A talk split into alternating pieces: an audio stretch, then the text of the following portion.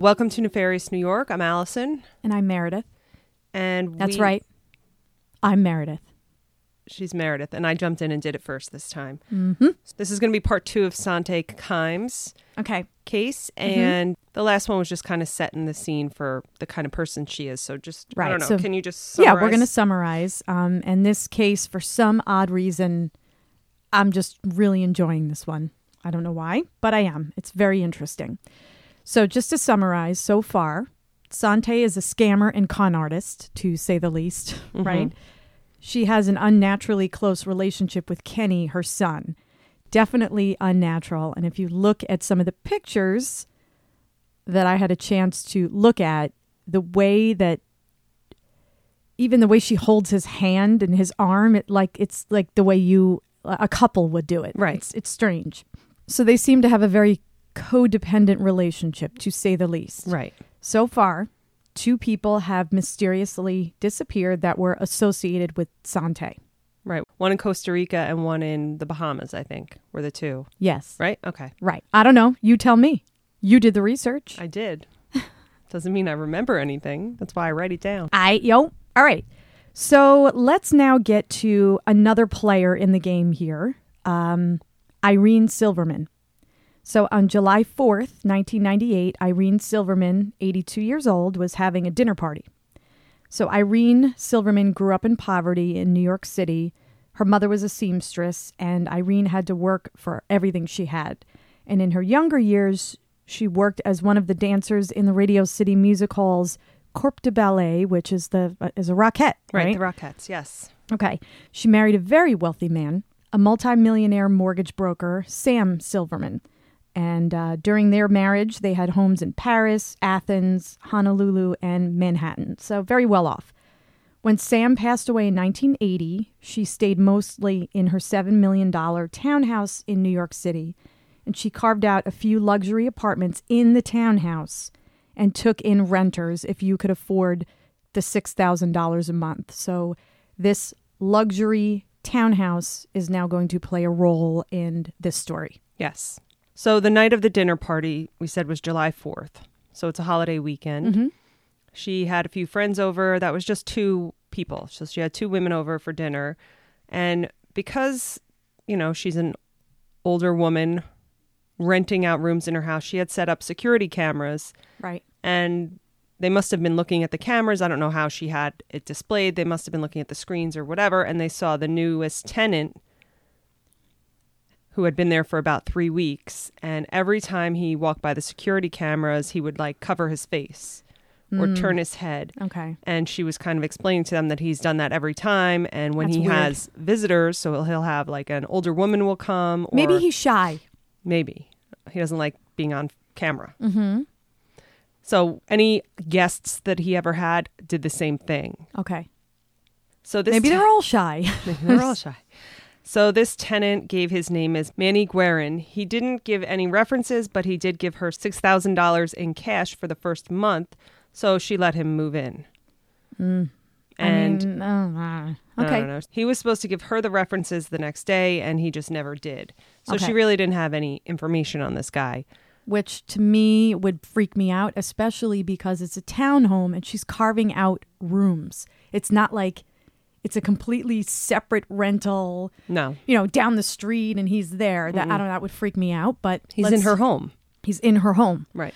um, and you better give me a boatload of references.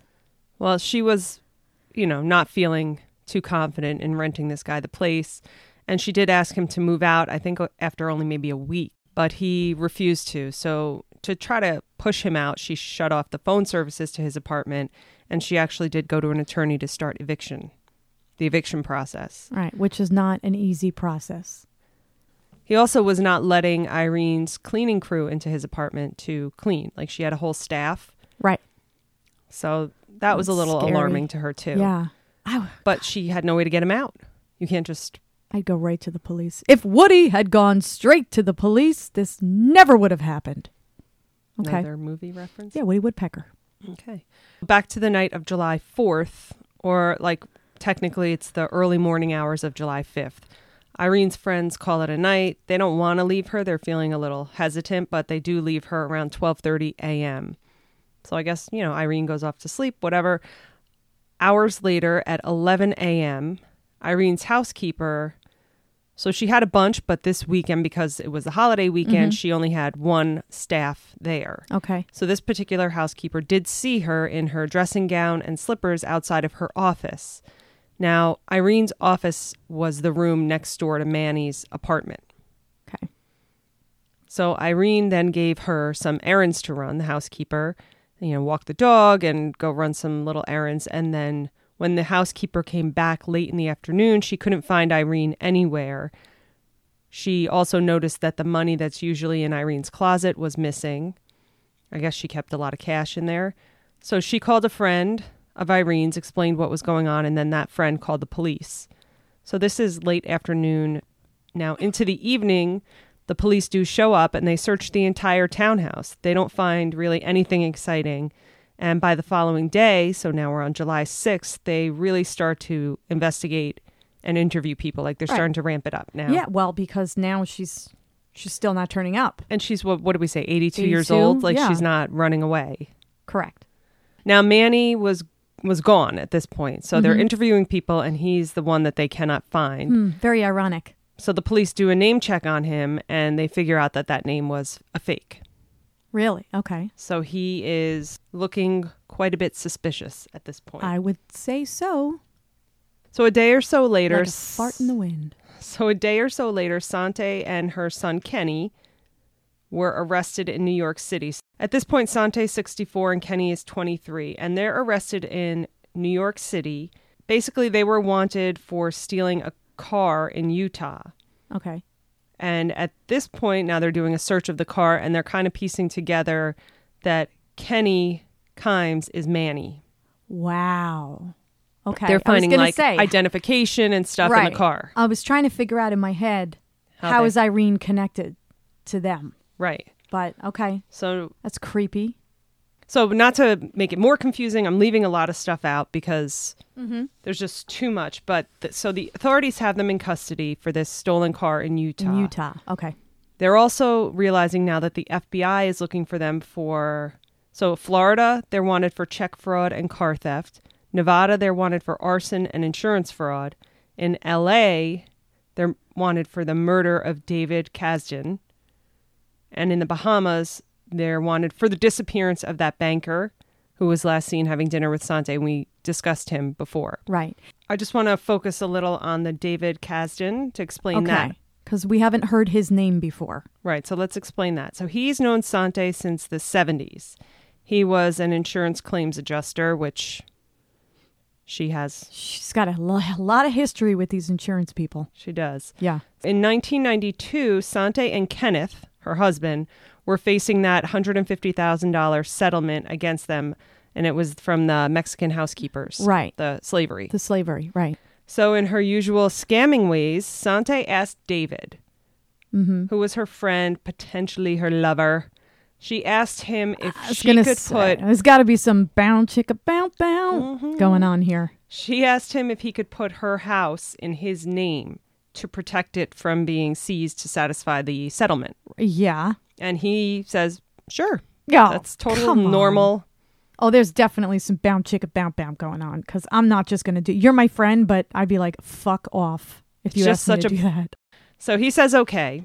Now, after the lawsuit threat is over and the settlement is done, he asks her, you know, put this house back in your name. Like it's not his house, so he doesn't Yeah. want to be responsible for anything. He thinks she's done that. So he goes Right. on with his life. And in 1998, so this is six years after she put the house in his name, That long? he gets a letter from the bank asking him to pay the $280,000 mortgage I'd be pissed. that Sante took out on the property. You know, of course, she forged his name to take it out, and she just took the money and left him with the bill. do you have to go in person to do these types of things? Because you can't go as as a woman and sign David's name. I don't. I've never had to go and do that. I've had to get my signature notarized, and then the forms get submitted. Right. So I don't know. I think- mean, I, I'm. Just, it's kind of. You know what I think of? I think of like Ghost, Rita Miller. You know, she's like, "Ooh, I signed the wrong name." You know, like Oh, how do oh, you- oh, Whoopi in Whoopi I Goldberg. don't know why I yeah, thought yeah, yeah, yeah. Ghostbusters when you said that. But uh, all right, well, okay. I, it's just it boggles my mind because I went through hell to get a mortgage, right. and I well, mean now you got to jump through a lot of hoops. everything, every I had to be dotted, every T had to be crossed. and then when you see that one part where your name is spelled wrong and you're like, fucking whore, I got to do this whole stupid thing again. So after she gets this money out under David's name and sticks him with that bill, she then transfers the house to this guy that she had picked up in a homeless shelter.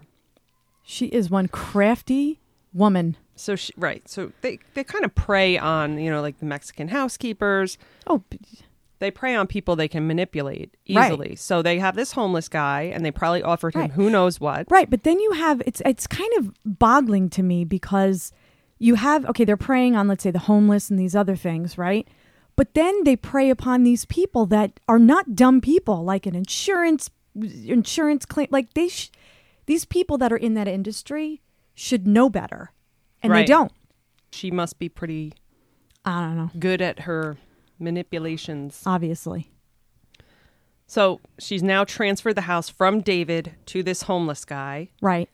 Now, it's said that she kept this homeless guy prisoner, much like she did with the Mexican housekeepers. Right. So she kind of forced him to now take out a $500,000 fire insurance policy on the house. Oh god. Here come the fires. So then on January 31st, at 1998 at 11:19 p.m., Wait, don't tell me. Something's on fire. the house, This house is on fire. Sorry. so the house is burnt to the ground and she wants to collect this insurance money. And this is not the first fire. Correct. And let me guess. She didn't start the fire. Well, now this homeless guy finally gets away from her clutches and he goes to LA and tells the police what's going on. Mm-hmm.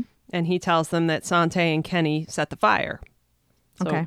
I have to say, and I'm not sure if it was covered much in the first episode, but most everybody she is in cahoots with at some point becomes an informant.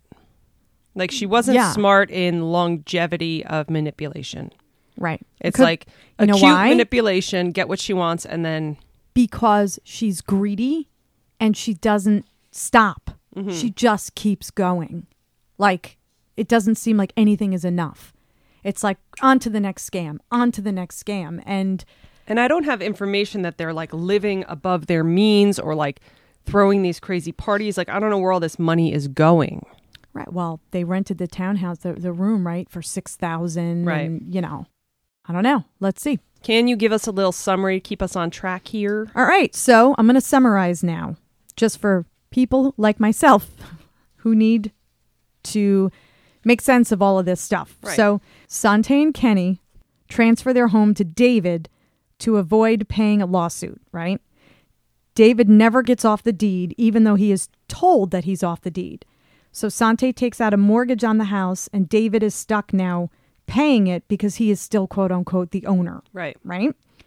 Then they basically kidnap a homeless guy and transfer the house from David now to the homeless guy. Mm-hmm. They take out a fire insurance policy in this homeless guy's name and they burn the place down to collect that insurance money. Right.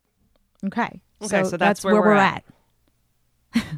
Jinx. Okay, so now we're going to go back to David. So David has this friend, Leslie, and she's a private investigator. You know, he's kind of confiding in her what's been going on. So she does some digging and she finds some documents with David's forged signature on them that are notarized by one of Sante's friends. And that friend ends up becoming an informant. Sante starts calling David and at one point says, Do not make a fuss about the notary. You could get hurt. So she's threatening him, verbally threatening him. And now Sante and Kenny start to actually physically stalk David because they kind of are getting the feeling that maybe she's not putting out anymore and he's getting pissed and then he's going to turn on her. Well, and I think don't know. he's now figured out that she's a complete con artist, or what do they call them? Grizzle, Grifter. grifter, grizzle. Grizzle. Oh no, wait, that's my niece's nickname, Grizzle, um, grifter. a grifter, yes. All right, So they're using the names Sandy and Manny, and they rent two rooms in a mansion 16 miles from where David lives. And so this so that's Irene's house. No, no, this is a Oh, different this, one. I'm sorry. This is a different house. We're in And- LA. And he still uses the name Manny. Mm-hmm. Jerk. And she went back to Sandy. Okay. She's going back to her roots. So Sante and Kenny slept in one room and they rented it- the other room Ill. for the homeless guy who they said was their deaf valet and they put him What? in- they they Sorry. told the people oh uh.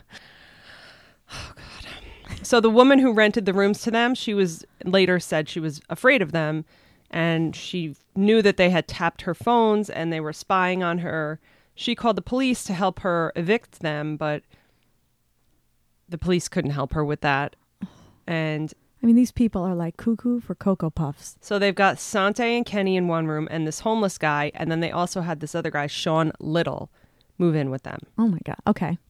So they're all together. Is Sean in the same room with them? I guess he's with the homeless guy. Okay.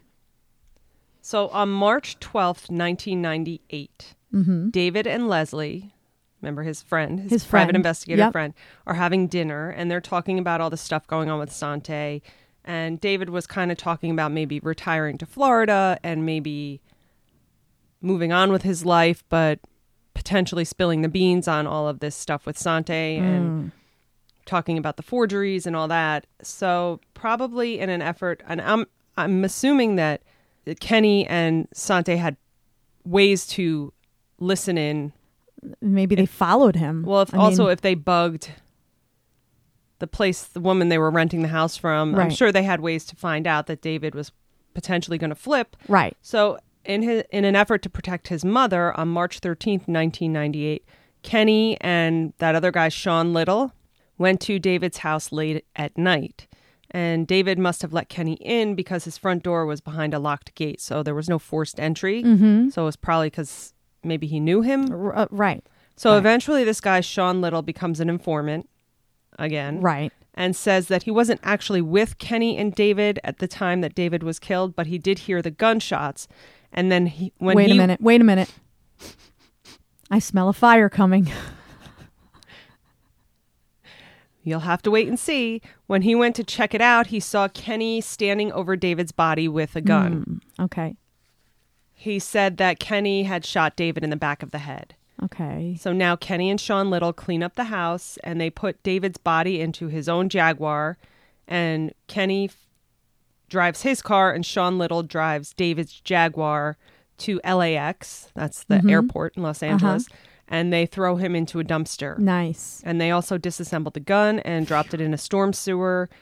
And they ditched his car near, you know, near LAX. Now I guess they run back to David's house and mysteriously it burns to the ground. There it is. Right. Now, the creepy ish part of this is so Sean Little then later says on their way back to the place they were renting to kind of tell Sante that it was the job was done. Job is done. Right. Kenny went and bought $100 worth of flowers for his mother and walked in and just gave her a kiss and gave her the flowers. And Sean felt like it was almost like, a look at what I did for you. look what I did for you. I'm such a good boy I. kind of creepiness. These people are evil. Now they've murdered David. And I, I lost count of the fires. There's at least four that I can grasp quickly. So they've murdered David Mm-hmm.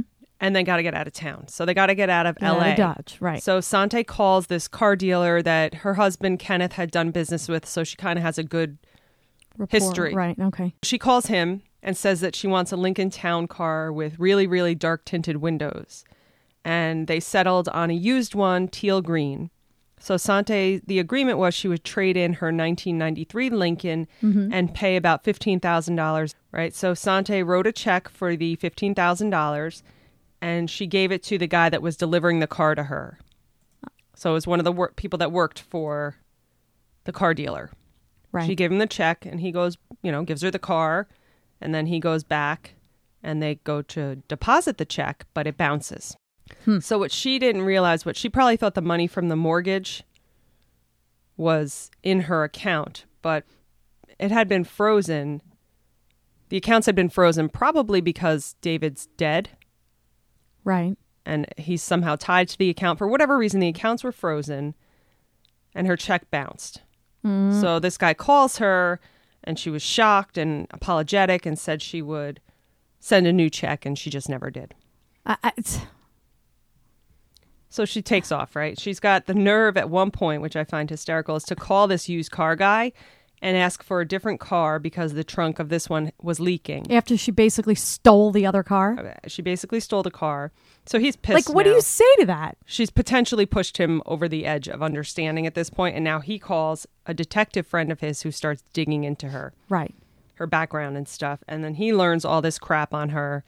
And Utah puts out a warrant for Sante and Kenny's arrest for this For car this car. theft. Okay.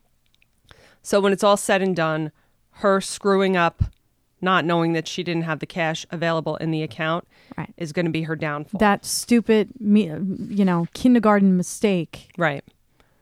After all the crap she's after done, all the crap you've done, this is what's going to Well, get her because eventually stuff catches up with people. the LAPD didn't have enough to arrest her for David's murder, but now Utah has enough to have the warrant for the car theft. So LAPD is making a deal with Utah because Utah's like, we're not going to chase across the country and try to track this person down for for a car. for a car, fifteen thousand dollar car, and But- the LAPD But LA's got a dead guy. got a dead guy, and they Right. want them. They said, if we find them, will you guys Yeah. arrest them? I Will- Oh. mean- so if LAPD tracks them down and does that work, will Utah arrest them? And then Right. They'll and have- Utah should do that. so they agree.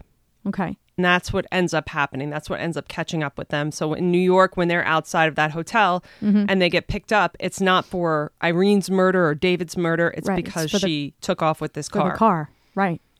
And I feel like this is a good stopping point for this episode Okay.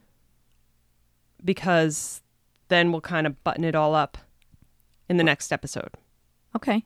We'll start the next one with a summary and then we'll finish up the uh, Sante and Kenny Kimes creepiness. So it's epic. And there's so many details and so many names. So it's just, you know, you have to kind of go through it slowly because there's there's a lot of Right. there's a lot of storyline, there's a lot of facts, there's a lot of names, but a lot of it's very repetitive. Right. And They I left seem to be doing the same thing they over seem and to be over doing again. the same thing, yeah. And I left a ton out. So there's so much more. There's so many books and TV movies and documentaries and on her. Hmm. But you can't possibly cover everything. So I just kind of tried to narrow it down to what I thought was interesting. Yeah, I mean, I to me this is crazy because if you go through the the timeline, this stuff has been going on since the 70s. Mhm. And we're now getting into the very very late 90s. Right. The end of the 90s. This is a long time to be committing crimes and you know, it's that's uh, it's crazy to me that they're able to get away with things for so long. So, um, we will be back with the conclusion of Sante and Kenny. Yes. Thank you, Edmund, for recommending this. Yeah, I like this, Edmund. Shout out to you. Nefarious New York. We out.